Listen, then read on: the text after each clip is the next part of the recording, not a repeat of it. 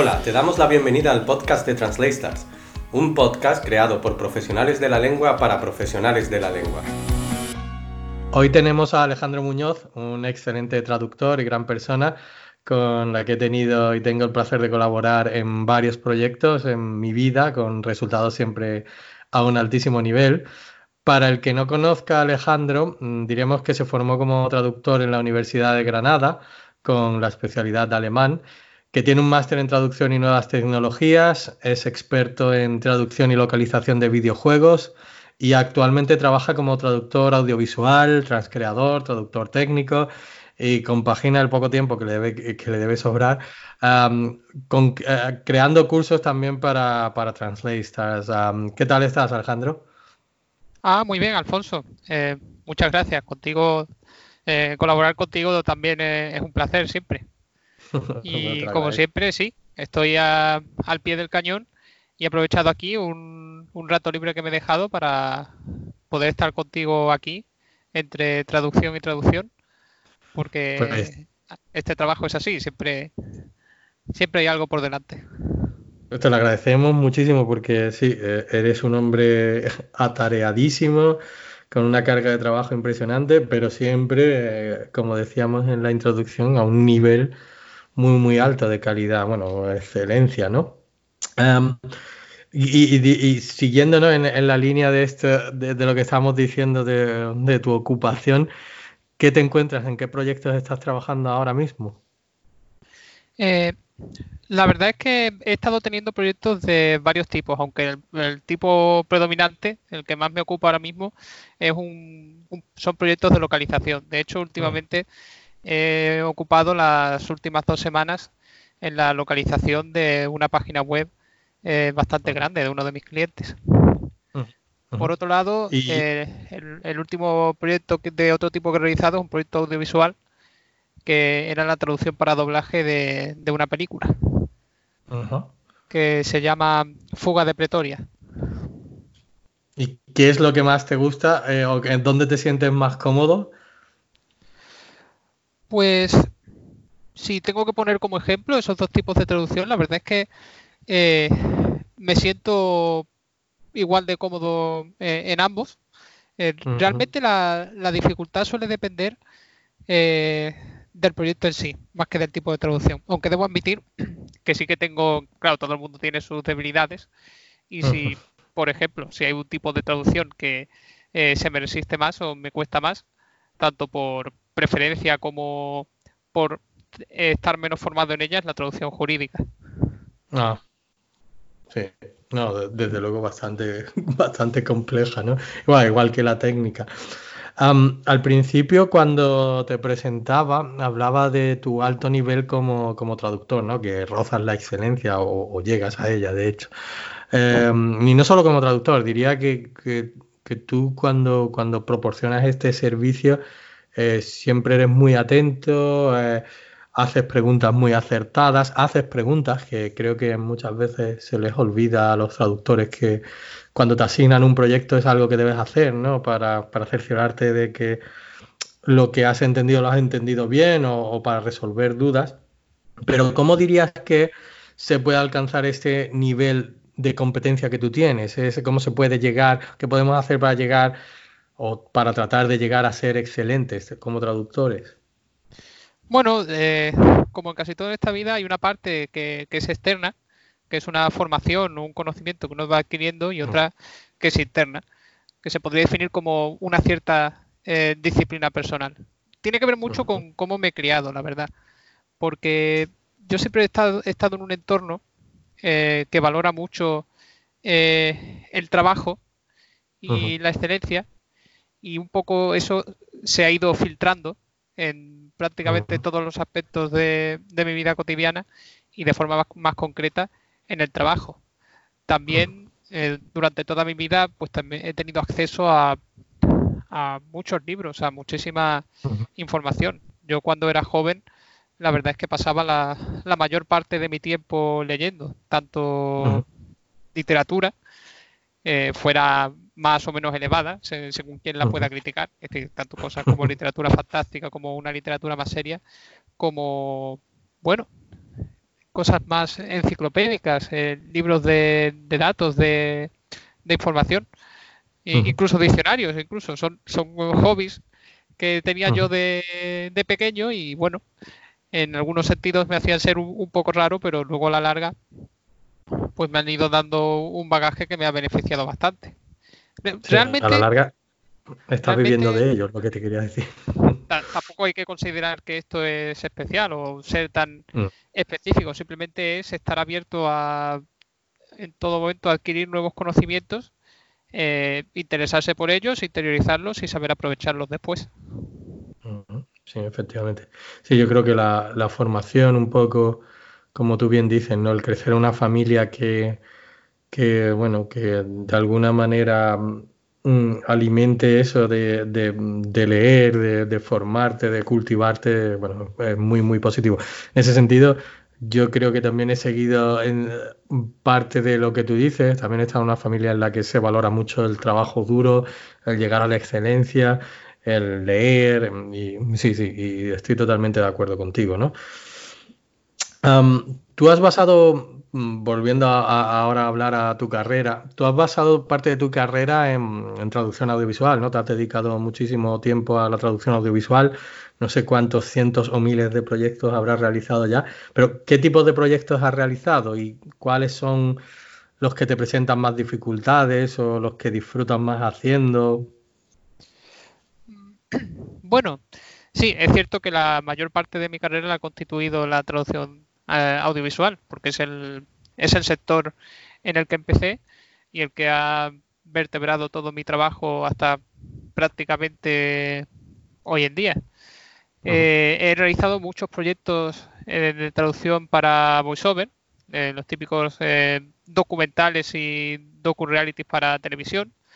También he trabajado haciendo películas, aunque menos. He trabajado en alguna que otra serie también. Y he hecho voiceover, he hecho doblaje, he creado subtítulos. Todo esto estoy hablando de crear, pero también ha habido ocasiones en las que me han hecho encargos en los que tenía que revisar o hacer una parte más secundaria del proceso, como lo que se llama el pautado, de asignar los tiempos a una traducción que alguien ya ha creado. Un poco de todo, en definitiva. Sí, y respecto a qué me puede costar más, bueno, más que costar diría, sí, a qué le tengo que dedicar más esfuerzo, y realmente es a la subtitulación, porque es la traducción más estricta, en mi opinión. No solo tienes que traducir de forma correcta, sino que puede haber una percepción por parte del público del texto original, del sonido original en pantalla, así que es mucho más fácil que tu traducción se analice. Hay que seguir unas restricciones bastante estrictas respecto a duración y a longitud, y requiere en mi caso bastante más tiempo que los otros tipos de traducción audiovisual que realizo. Sí. Estamos llegando ya al final. ¿Qué le recomendarías a alguien que está empezando ahora su carrera como traductor o a alguien que quiere encontrar su sitio en la industria? Bueno, esto tal vez puede sonar genérico porque yo mismo he pasado por esa etapa y mucha gente la ha pasado ya y mucha más la pasará, y también he recibido este tipo de consejos, pero realmente un consejo que yo daría es no dejar nunca de formarse, adquirir todos los conocimientos y las competencias posibles para poder satisfacer todas las necesidades posibles del cliente y poder optar a todos los trabajos posibles. Intentar hacer contactos, sea por redes sociales, si tienes esa facilidad, porque una de las ventajas que tendrán las personas que tengan presencia en redes sociales es que seguramente habrían tenido esa presencia para empezar como parte de su ocio y han sabido encaminar esa faceta de su vida también a su trabajo, y es algo en lo que salen ganando, lo han optimizado. Y no dejar de buscar oportunidades. El mercado de la traducción, y especialmente de la traducción audiovisual, es un mercado muy grande, se mueven muchísimos proyectos y casi siempre va a haber alguien que necesite contar con otra persona para traducir. Así que cuantos más contactos establezcas y cuanta más gente te des a conocer, sea hablando con empresas, enviando el currículum o el perfil a estudios o a cualquier proveedor de servicios de traducción, mejor.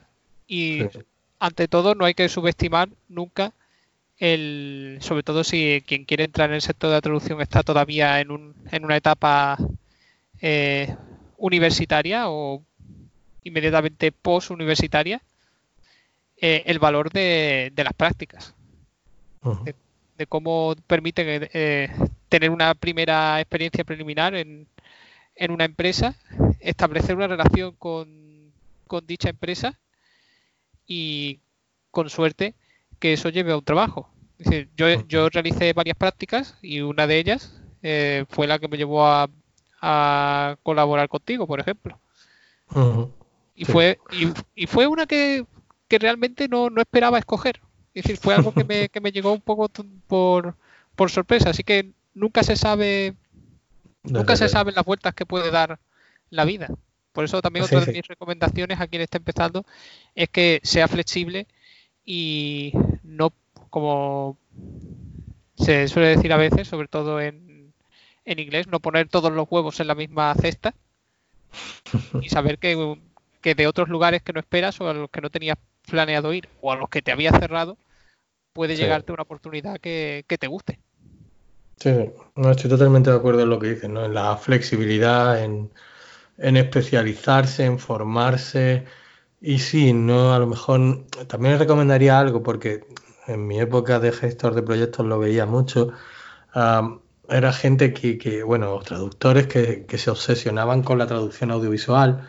Pero, oye, no tienes por qué valer para ser un buen traductor audiovisual, pero puedes valer para otra cosa. En cualquier caso, sigue formándote, ¿no? Y eso es fundamental, ¿no? Y realiza prácticas si te es posible, porque sí, es la única manera de aprender, ¿no? El único problema que he visto con las prácticas a veces en España era que claro, dependiendo de la empresa, pues no te daban feedback, ¿no? Entonces, si te asignaban muchas empresas, pues se jactaban de decir, sí, tenemos aquí a gente en práctica, les mandamos que traduzcan, pero después no hay feedback, ¿no? Entonces, claro, eso sirve de poco para el traductor. Ya, para terminar,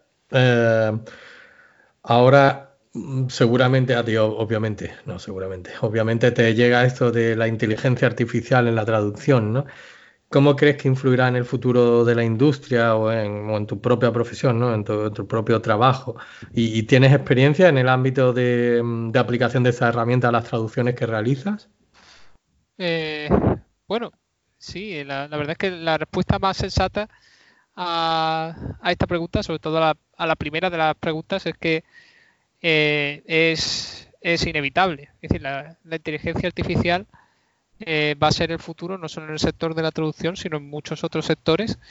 Y ya hay un historial, un bagaje en el sector de la traducción de este tipo de revoluciones, porque ya no es algo que me ocurriera a mí, pero conozco muchos testimonios de cómo en su momento la introducción de las memorias de traducción fue algo, y la traducción asistida en general fue algo muy polémico, y como al final se ha acabado implantando, no solo porque ese tipo de movimientos lo suelen encabezar las empresas más que los traductores en sí, sino porque al final acaba siendo algo que facilita el trabajo al traductor y le permite trabajar más y mejor.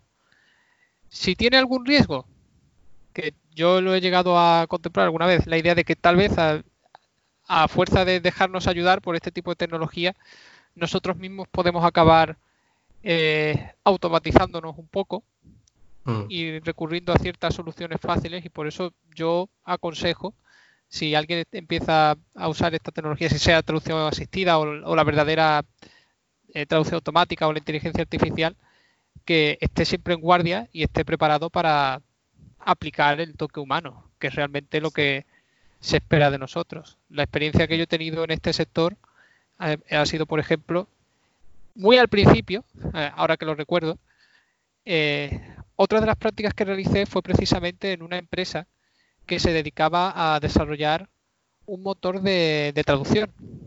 Uh-huh.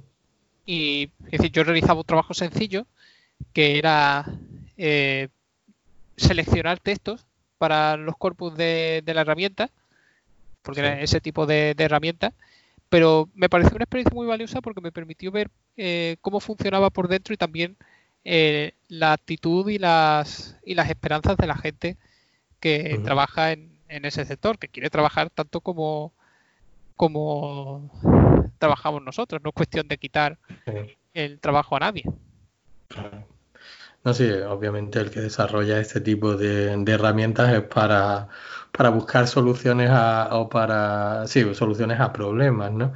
Pero sí, ahí se habla mucho hay algunos que lo ven como el fin de la traducción, ¿no? Pero me gusta el símil que has hecho con el principio de la traducción asistida por ordenador, ¿no? De las memorias de traducción, efectivamente, no ha empeorado nuestro trabajo, sino que lo ha mejorado muchísimo.